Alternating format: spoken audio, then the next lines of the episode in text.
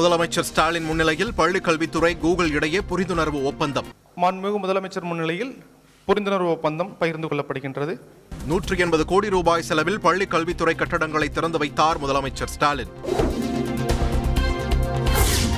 ஐந்து வயதுக்குட்பட்ட குழந்தைகளுக்கு அரசு பேருந்தில் கட்டணமில்லா பயணம். சட்டப்பேரவையில் போக்குவரத்து துறை அமைச்சர் சிவசங்கர் அறிவிப்பு. என்எல்சி பணியில் தமிழர்களுக்கு முன்னுரிமை. என்எல்சி நிறுவனத்திற்கு முதல்வர் ஸ்டாலின் கடிதம் எழுதியிருப்பதாக பேரவையில் அமைச்சர் சி வி கணேசன் விளக்கம். இலங்கை மக்களுக்கு உதவிடும் வகையில் திமுக எம்பிக்கள் நிதி. ஒரு மாத சம்பளத்தை முதலமைச்சர் பொது நிவாரண நிதிக்கு வழங்குவதாக அறிவிப்பு. கல்வி நிறுவனங்களில் கட்டாய மதமாற்றம் குறித்து புகார் வந்தால் கடும் நடவடிக்கை எடுக்கப்படும். சென்னை உயர்நீதிமன்றத்தில் தமிழக அரசு திட்டவட்டம். திருச்சியில் வணிகர் விடியல் மாநாடு. முதுபெரும் வணிகர்களுக்கு விருது மற்றும் கல்வி ஊக்கத்தொகை வழங்கி முதல்வர் ஸ்டாலின் வாழ்த்து. திருச்சியில் நடைபெற்ற மாநாடு திமுகவுக்கு திருப்பு முனையை தந்துள்ளது. வணிகர்களுக்கும் மாற்றத்தை தரும் என முதலமைச்சர் ஸ்டாலின் பேச்சு. தமிழ்நாடு டாக்டர் அம்பேத்கர் சட்ட பல்கலைக்கழக துணைவேந்தரை நியமிக்கும் அதிகாரம். முதல்வர் நியமிப்பதற்கான அதிகாரம் அளிக்கும் திருத்தச் சட்ட மசோதாவை அறிமுகம் செய்தார் சட்டத்துறை அமைச்சர் ரகுபதி. கீழடியில் எட்டாம் கட்ட அகழாய்வு பணிகள் வரும் செப்டம்பர் மாதத்தில் நிறைவடையும். தொல்லியல் துறையின் கொள்கை விளக்க குறிப்பில் தகவல். பெண்கள் இலவச பேருந்தில் நூற்று ஆறு கோடி முறை பயணம். சுற்றுச்சூழலுக்கு உகந்த பேருந்துகளை அறிமுகம் செய்ய முடிவு என்றும் போக்குவரத்து துறை கொள்கை விளக்க குறிப்பில் தகவல். நாற்பத்தி நான்காவது செஸ் ஒலிம்பியாட் போட்டிக்காக மேலும் ஒன்பது கோடி ரூபாய் ஒதுக்கி தமிழ்நாடு அரசு அரசாணை. இந்திய அணிக்கான முழு செலவை தமிழக அரசு ஏற்கும் என்றும் அறிவிப்பு.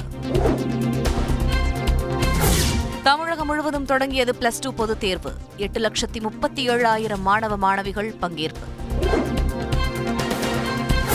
சென்னையில் ஆபரண தங்கம் ஒரு சவரனுக்கு நானூற்றி நாற்பத்தி எட்டு ரூபாய் உயர்வு. ஒரு சவரன் முப்பத்தி எட்டாயிரத்தி தொள்ளாயிரத்தி பன்னிரண்டு ரூபாய்க்கு விற்பனை.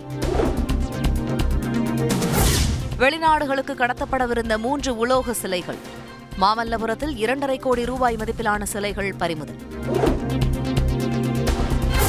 பட்டண பிரவேச நிகழ்ச்சிக்கு விதிக்கப்பட்ட தடையை திரும்பப் பெற வேண்டும்.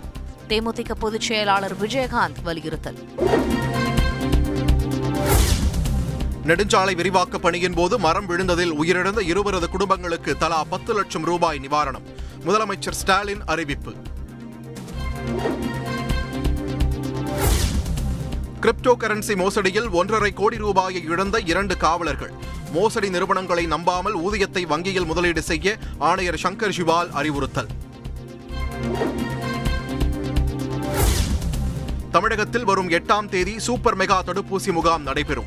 இரண்டாவது டோஸ் செலுத்தாதவர்களுக்கு முக்கியத்துவம் அளிக்கப்படும் என பொது சுகாதாரத்துறை அறிவிப்பு.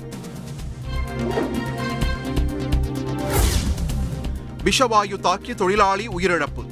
மருத்துவமனையில் மற்றொரு தொழிலாளிக்கு தீவிர சிகிச்சை. ஜம்மு காஷ்மீரில் உள்ள சம்பா பகுதியில் ரகசிய சுரங்கப்பாதை கண்டுபிடிப்பு. அமர்நாத் யாத்திரையை சீர்குலைக்க தீவிரவாதிகள் சுரங்கம் தோண்டியிருக்கலாம் என சந்தேகம். தெலங்கானாவில் மதம் மாறி திருமணம் செய்த இளைஞர் ஆணவ கொலை. வேலை முடித்துவிட்டு திரும்பிய போது நான்கு பேர் கொண்ட கும்பல் வெறிச்செயல். இந்தியாவை உலகின் நம்பர் ஒன் நாடாக மாற்ற வேண்டும் என்ற நோக்கத்தோடு பிரதமர் செயல்பட்டு வருகிறார். தமிழக ஆளுநர் ஆர் என் ரவி பெருமிதம். கட்டுமான தொழிலாளர்களுக்கு பேருந்தில் இலவச பயணம். தொடங்கி வைத்தது டெல்லி அரசு. காங்கிரஸ் கட்சியில் திறமையானவர்கள் இருப்பதால் என்னை போன்றவர்கள் தேவையில்லை. அரசியல் ஆலோசகர் பிரசாந்த் கிஷோர் கருத்து. கடும் வெப்பநிலை மற்றும் பருவமழையை எதிர்கொள்வது குறித்து பிரதமர் மோடி ஆலோசனை. மத்திய அமைச்சரவை செயலாளர் தேசிய பேரிடர் மீட்பு குழு மூத்த அதிகாரிகள் உள்ளிட்டோர் பங்கேற்பு. பள்ளிகளில் சாதி அடையாளங்களை வெளிப்படுத்தும் வண்ணக் கயிறுகள் அணியக்கூடாது. பள்ளிக் கல்வித்துறை உத்தரவு.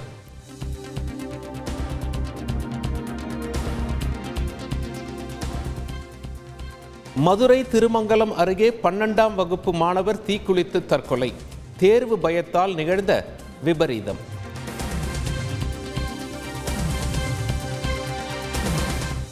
பன்னெண்டாம் வகுப்பு பொதுத் தேர்வில் முதல் நாளில் முப்பத்தி ரெண்டாயிரத்தி அறுநூத்தி எழுபத்தி நான்கு மாணவர்கள் ஆப்சென்ட் எந்த முறைகேடும் நடைபெறவில்லை என்றும் தேர்வுத்துறை தகவல்.